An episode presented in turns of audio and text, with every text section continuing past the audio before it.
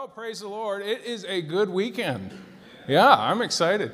Uh, Zags won, Eagles won, Cougs won. Yeah. God's in this place in the Northwest. Hey, there we go.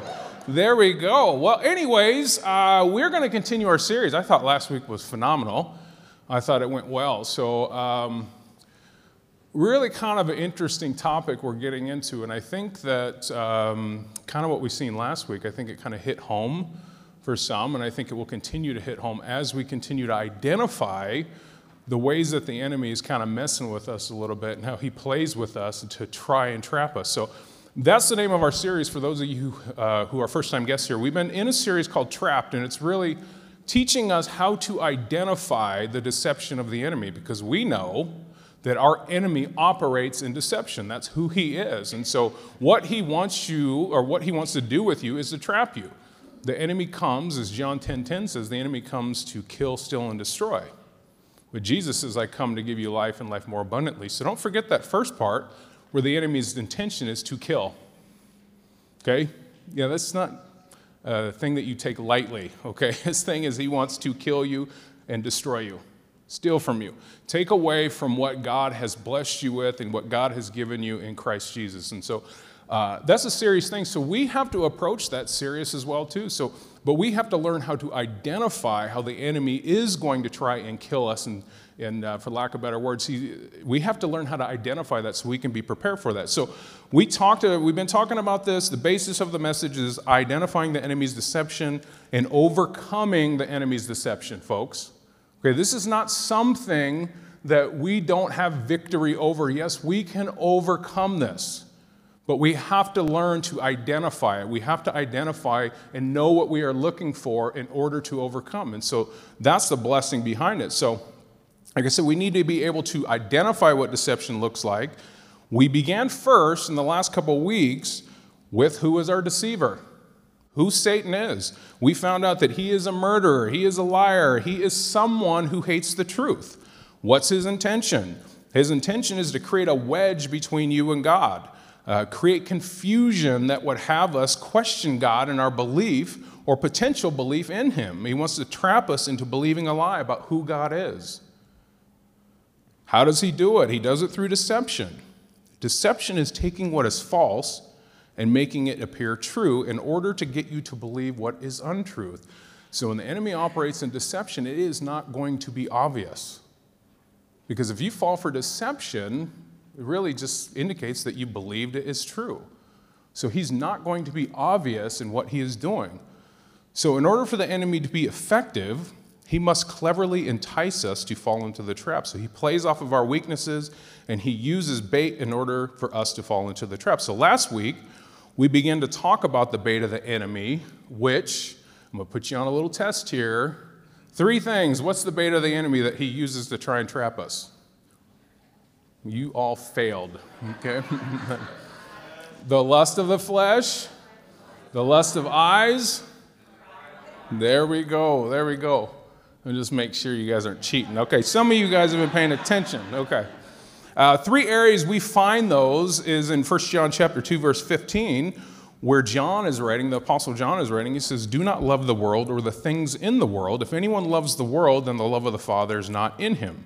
So John is speaking of the world, he's speaking of the enemy's ways. So when he references the world, he is referencing the enemy's ways. And then in verse 16, he goes on to say, For everything in the world, the lust of the flesh, the lust of the eyes, and the pride of life, or the pride in one's possessions, is not from the Father, but it is from the world.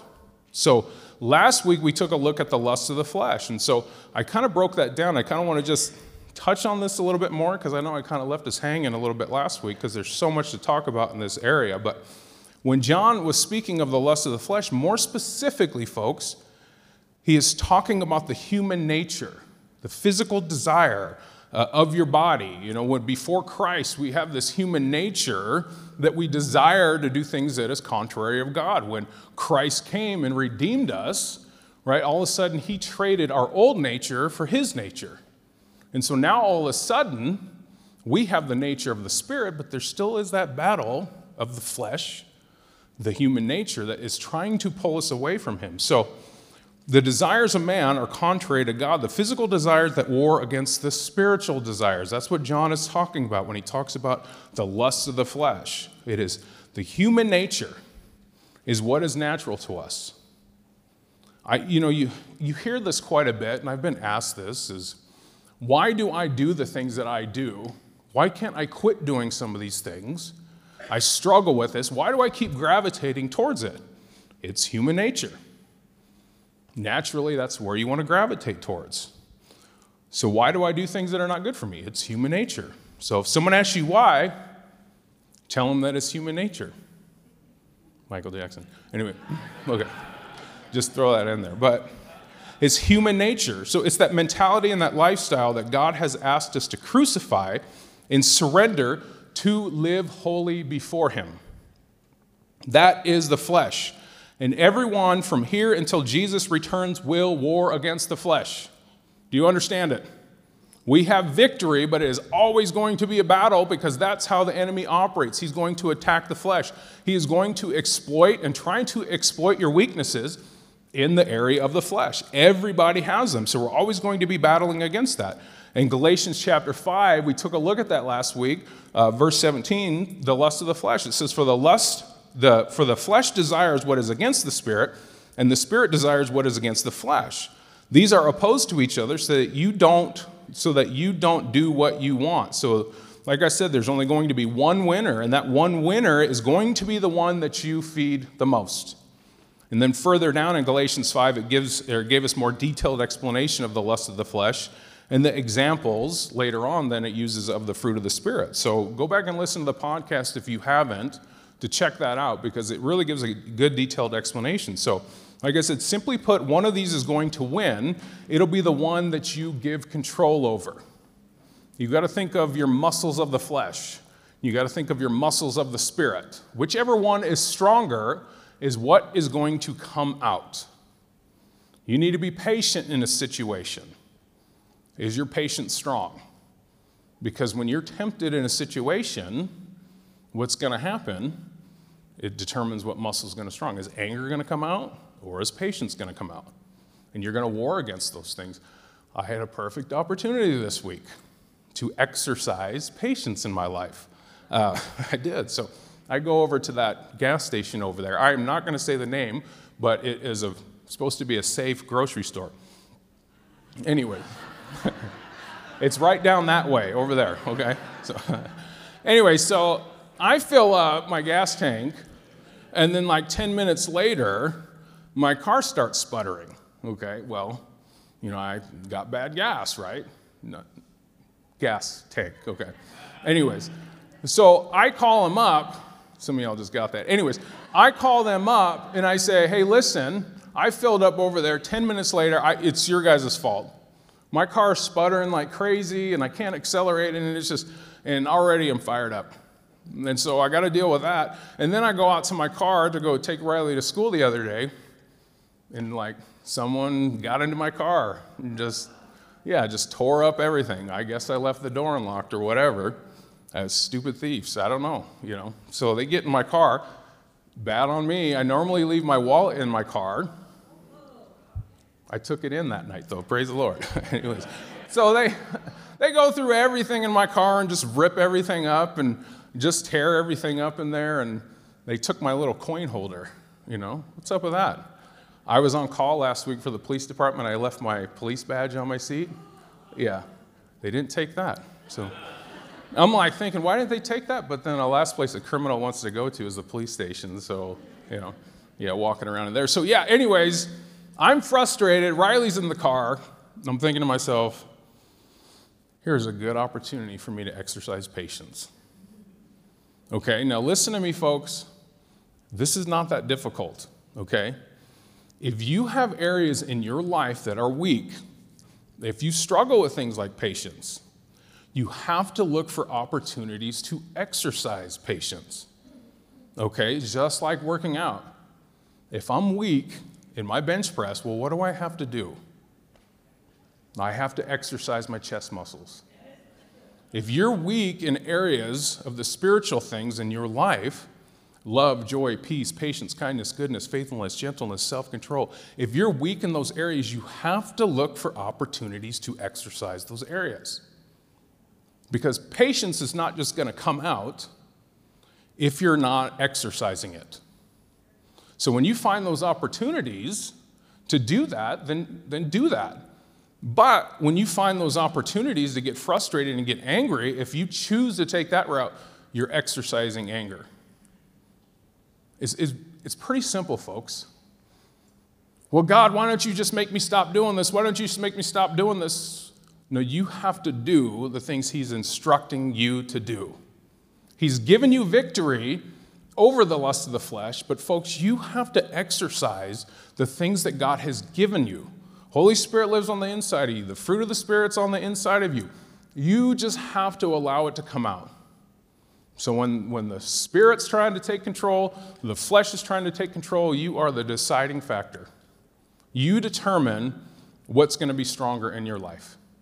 So you have to look for those opportunities to exercise those areas in your life. And we'll talk about that later on as we get to the message because I want to wrap this thing up with the victory that we have over these specific areas, but I won't go too far down on there. So, but simply put, one of these areas is going to win, but it's going to be the one that you're going to give control over. So, um, so I'm going to give you a little bit more here on the lust of the flesh, but the thing that you have to do, folks, is this. You have to quit allowing your flesh to tell you what to do. Okay? Simply put, you're the boss. Okay? You tell your flesh what to do. You tell it what to do. Anger does not have control over you. I just can't help being angry. Yes, you can.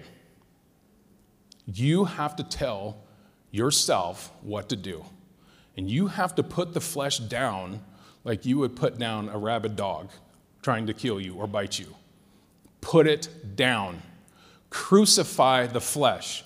Do not let the voice of your flesh be louder than the voice of your spirit. That's the reason why people lose this battle in this area because they attend to the things of the flesh more than they attend to the things of the spirit. God, why can't I quit doing this? Because you're spending so much time over here in fleshly things and you're neglecting the things of the spirit. So, what's going to come out? What you're feeding. If your flesh is getting louder, you have to take control.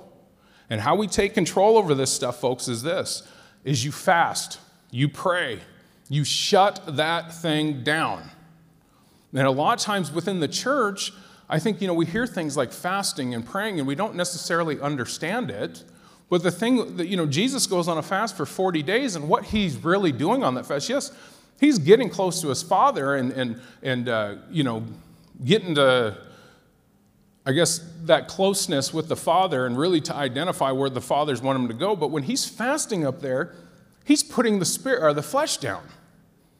And when you fast, that is a really good way of you telling your flesh that you're not in charge here. I'm going to put you down, and I'm not going to attend to the things that uh, is my weakness that I'm gravitating towards. I'm going to put that thing down, and I'm going to do it once and for all if if you continue to bother me, I'm going to fast, I'm going to take control, and I'm going to show you who's the boss in my life. So my spirit is going to be louder than my flesh. Turn over real quick, uh, 1 Corinthians chapter 9, verse 24. I want to show you this because it is very, very important for us to understand this. I know it's on the screen, but you got your Bible, you got your iPad or whatever. It's, it's good to take a look at this. The Apostle Paul is speaking here in 1 Corinthians chapter 9, and he's referencing an athlete here in this, this situation. So in verse 24, he goes on to say, Don't you know that runners in a stadium all run all race, but only one receives the prize? Run in such a way to win the prize. So don't give a half hearted effort, okay? As a Christian, when you live your life, do not give a half hearted effort, okay? run this race to win. Do you, do you understand? Like, let's win. Don't just go through the motions. Let's, let's run this race to win. Then he goes on and uh, continuing down in verse 25, he says this Now, everyone who competes exercises. Well, what do they do? They exercise self control. In everything they do, do it to receive a perishable crown, but we an imperishable crown. So, what are we doing? We are living a life for a crown that's imperishable, okay? The reward that we are going to get is going to be eternal. And so that's what we live for an eternal prize, an eternal crown. Verse 26, it says this So I do not run like one who runs aimlessly or box like one beating the air. In verse 27, it says, Instead, I discipline my body and bring it under strict control so that after preaching to others, I myself will not be disqualified. I discipline my body and I bring it under not just control, but strict control. Paul is telling everyone here this is what he does to put the flesh under. I'm controlling this thing. I'm going through a lot of stuff, but you know what? I'm not going to allow this voice to be louder in my life because I need, I need to follow Jesus and what Jesus is asking me to do. Distractions are going to come. Distractions are going to try, try and take my eyes off of Him. So, you know what, flesh? I'm going to put you down and I'm going to put you under strict control. I'm going to put you under strict control. And if that means you have to go to extremes on things, then yes, go to extremes. If you can't pick up your smartphone without looking at things you shouldn't be looking at, maybe it's time to go back to a flip phone. You may think that's crazy. What kind of control? Do you want to allow that to have control over you? Do you want to put your body under strict control? Some way, somehow, you have to tell your body, you know what, you're not in charge. Stacy and I, we, uh, Riley spends too much time on an iPad, okay? So Stacy and I have been talking forever. We need to get her off the iPad. We need to get her off the iPad. And it's like she follows her brothers with video games and stuff. I don't know. But, anyways, so she's on this thing far too much. And um, so we said, we need to spend more time in the evenings hanging out and doing family things and, you know, so we can get her off her iPad.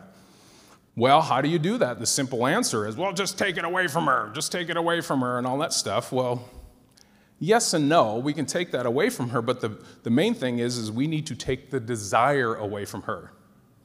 Okay, we need to take the desire for the iPad away from her because just pulling that thing away from her is not going to fix the desire. Okay, she's still going to want her iPad, but we need to learn how to take that desire away from her. So uh, it was a miracle because her teacher, she comes up to us in January, she says, My teacher has asked us to give up one thing for February and I'm going to give up my iPad. I said, Oh, Lord, thank you, Jesus. And we got down and we prayed at that point. No, she said, I'm going to give up my iPad for the month of February. And uh, she went the whole month. She went the whole month. And I was so proud of her. And uh, the key with that whole thing is, is we figured out how to replace the desire for the iPad in doing other things. Okay? Normally, when she's on the iPad at this time, we did something else that was fun. I can't tell you how many games of Yahtzee I played. oh, you ain't lying? Yeah. I mean, it was like, goodness gracious, like, I mean, like full houses, and I'm saying it in my sleep. I just got a large straight, you know, I mean, it was just like, oh.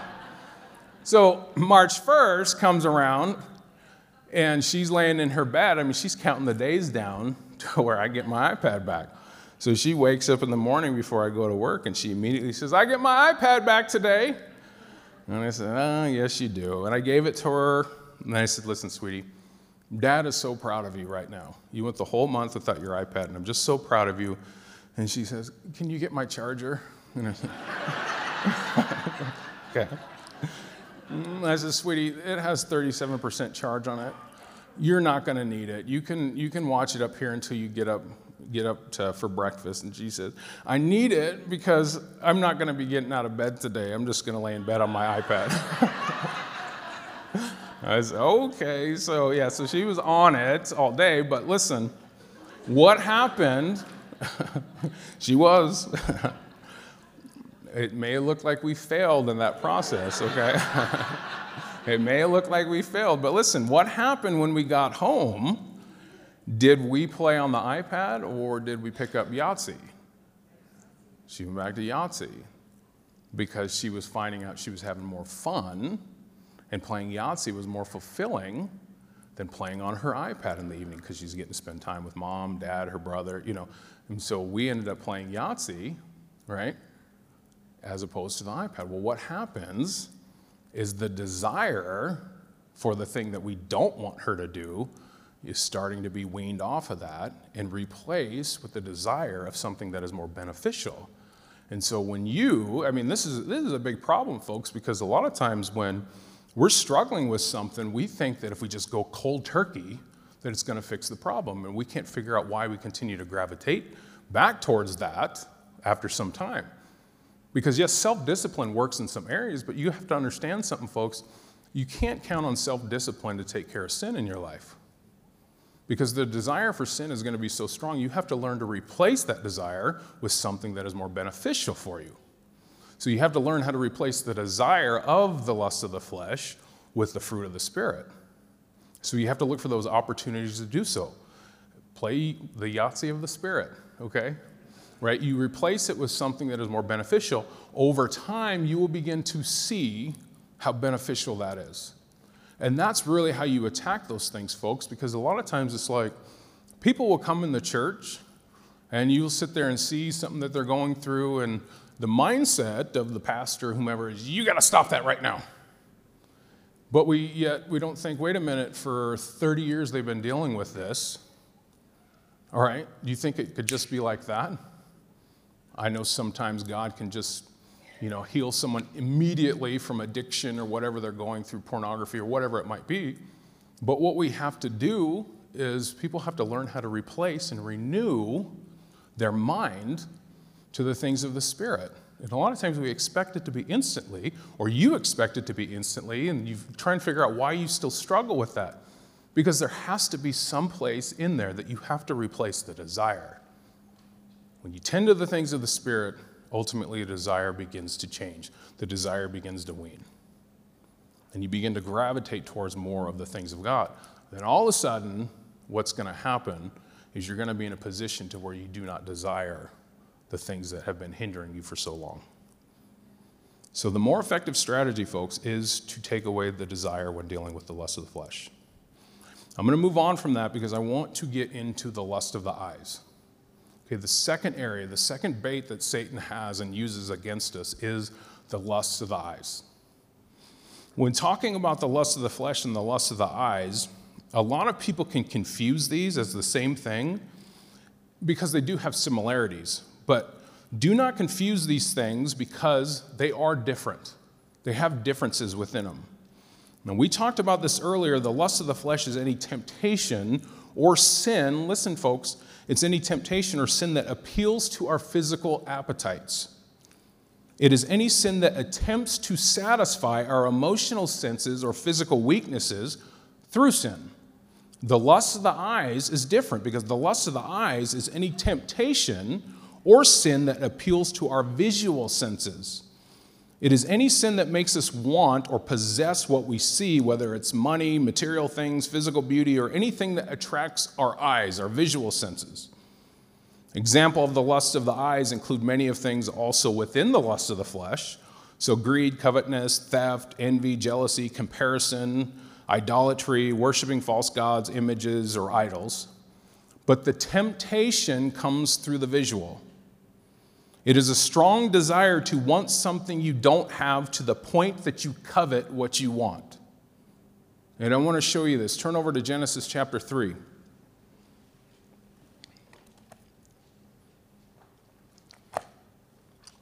Genesis chapter 3. We're going to take a look at our good friend Eve, who got us in a bunch of trouble. Genesis chapter 3, verse 1, it goes on to say this now the serpent was the most cunning of all the wild animals that the Lord God had made. He said to the woman, Did God really say you can eat from any tree in the garden? The woman replied back. The woman said to the serpent, We may eat the fruit from the trees in the garden, but about the fruit of the tree in the middle of the garden, God said, You must not eat it or touch it, or you will what? You will die. So the enemy comes back and he says, What? No. You will certainly not die, the serpent said to the woman. In fact, God knows that when you eat in your eyes, that your eyes will be open and you will be like God, knowing good and evil. The woman saw that the tree was good for food and delightful to look at, and that it was desirable for obtaining wisdom. She was tempted, folks. She was tempted by food, but was it for her physical hunger of food? Or was it that she desired something that she felt she did not have?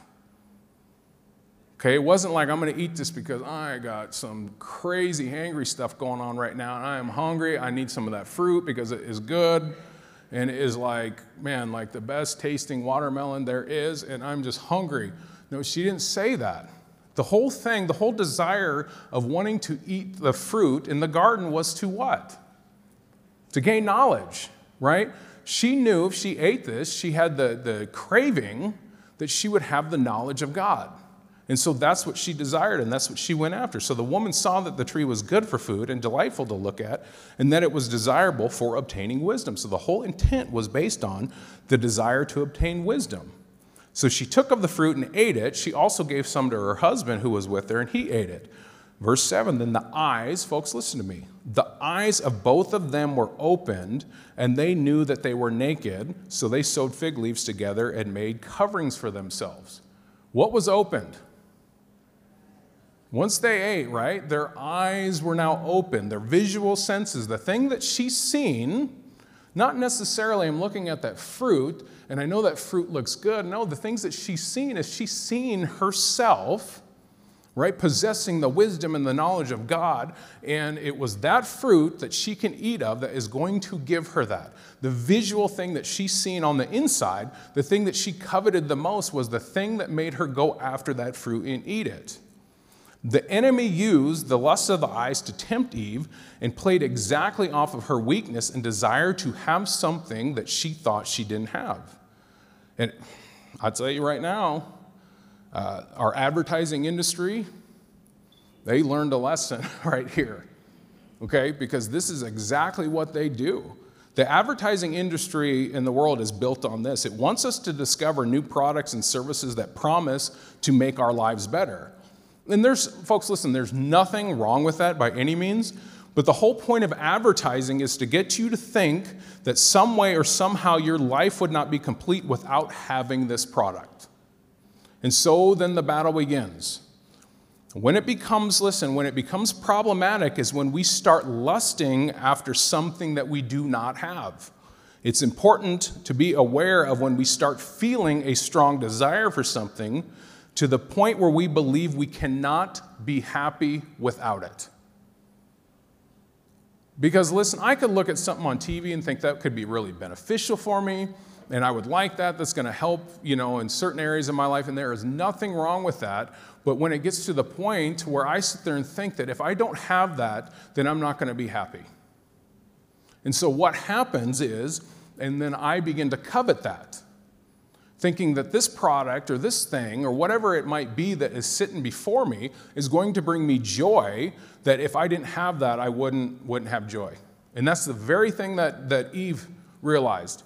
If I don't eat this fruit, I'm missing out on something. And so the enemy tempted her with the lust of the eyes to reach out, to grab that fruit, to eat of that fruit, and he baited her into eating something and doing something that God told her not to do. The lust of the eyes. Folks, this will lead us down a path with negative consequences unless we check it. And you're going to regret it later. There's a story. Turn over to Acts chapter 5 real quick. I want to show, share this story with you. Married couple, Ananias and Sapphira. Okay?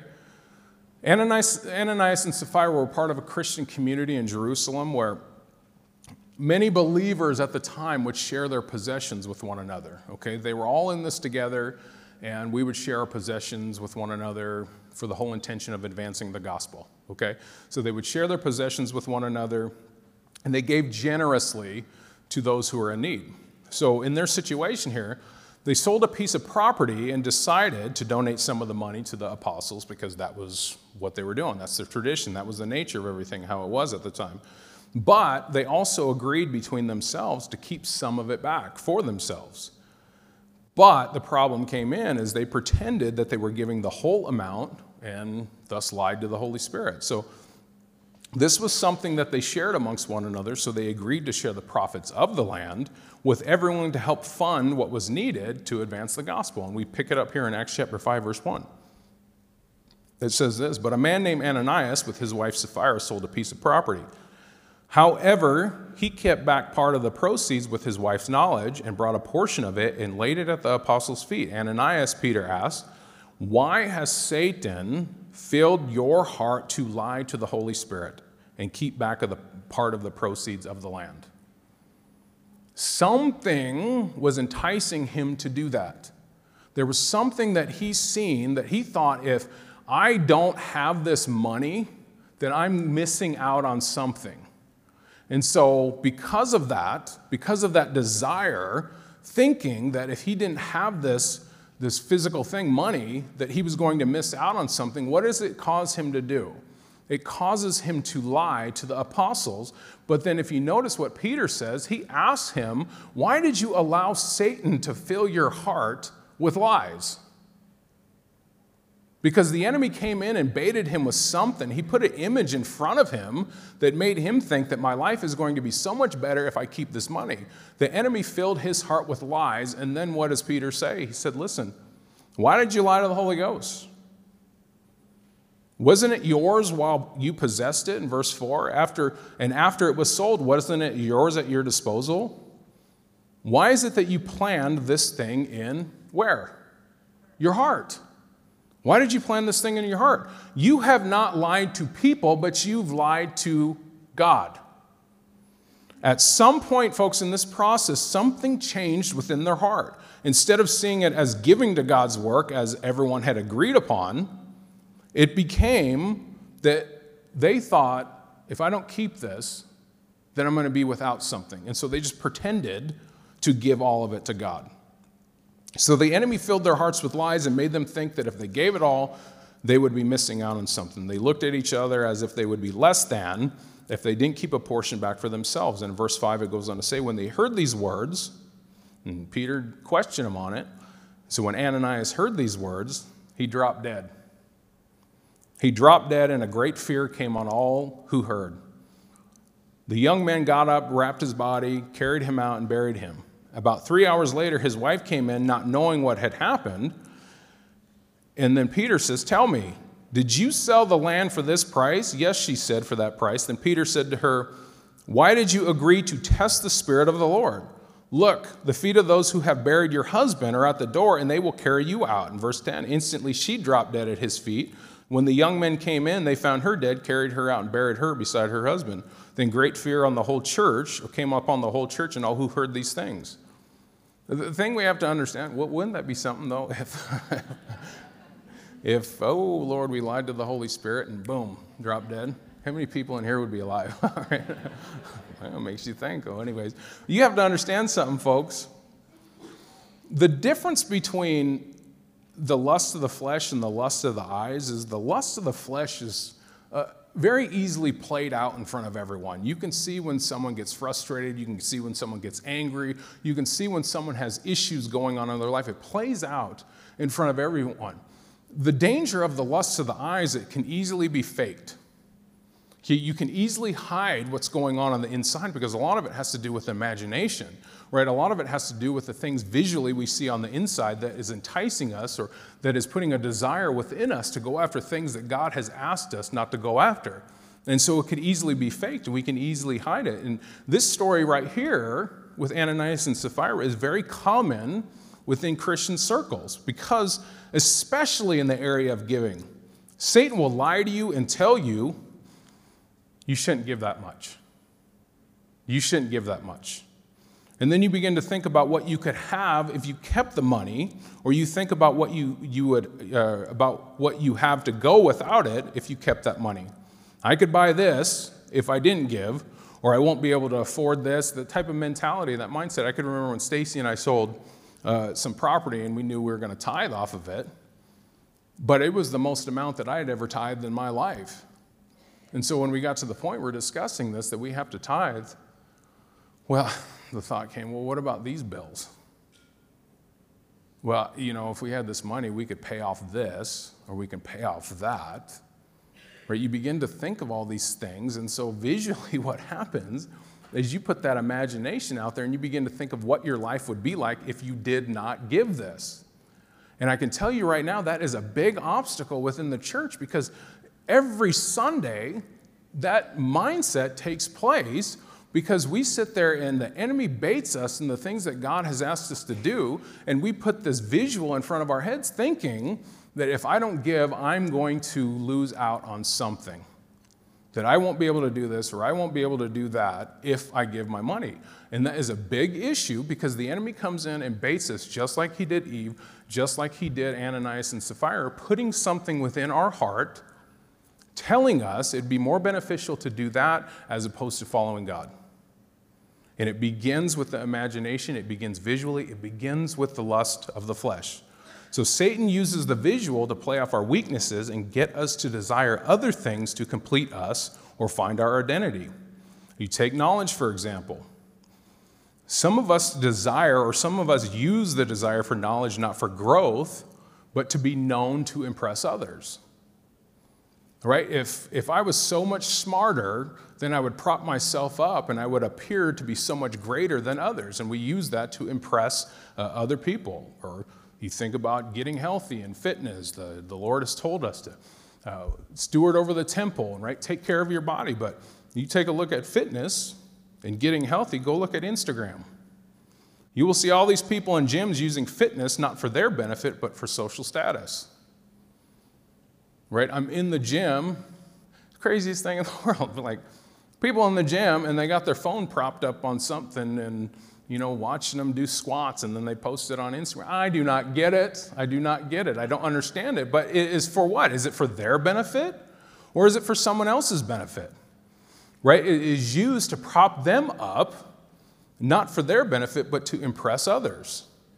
And so, really, where the enemy comes in, he's put that visual in front of them making them think if they don't do this, then they're less than. Because they want to seek out impressions and opinions of other people in order to complete them or to fulfill them. And so they use those things to prop themselves up. Or people buy things, keep up with the Joneses. People buy things to make them feel good. I could remember when Stacy and I, or I did it first, but uh, did Dave Ramsey's class now, one of the things that always stuck, uh, stuck with me is he would make a statement. He said, People try and keep up with the Joneses, but what they don't know is the Joneses are broke too. And the thing is, is a lot of people try and prop themselves up by buying something that someone else bought to impress them.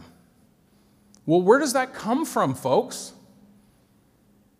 Where does it come from? That's the lust of the eyes. The enemy baits us in those areas and makes us think that you are not complete unless you have this. Eve, you are not complete unless you eat of this fruit, because if you eat of this fruit, you are going to have the knowledge of God. He made her think that she would be less than if she didn't do that.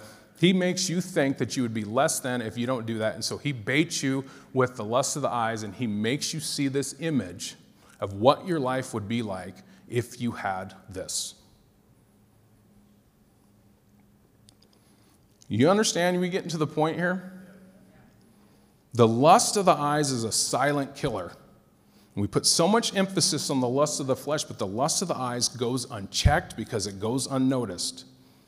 You can look at a man or a woman and desire them sexually, lust of the flesh, or you can look at a man or a woman and desire them to complete you, lust of the eyes. You can covet them for who they are and what they have. There's more of an emphasis on what you'll become if you have this, and your desire to have that will entice you to do things that will compromise your beliefs. The same thing, folks, the same thing. But what do people focus on? If someone were to say, if someone were to say, say for example, I have a friend who's married and they come to me and they tell me, I'm having lustful thoughts about this guy or with this girl. Well, immediately, what do you think people think? If your friend came to you and said, Hey, hey, Josh, you know, I'm married, but you know what? I'm having lustful thoughts uh, uh, with this woman. What do you immediately think?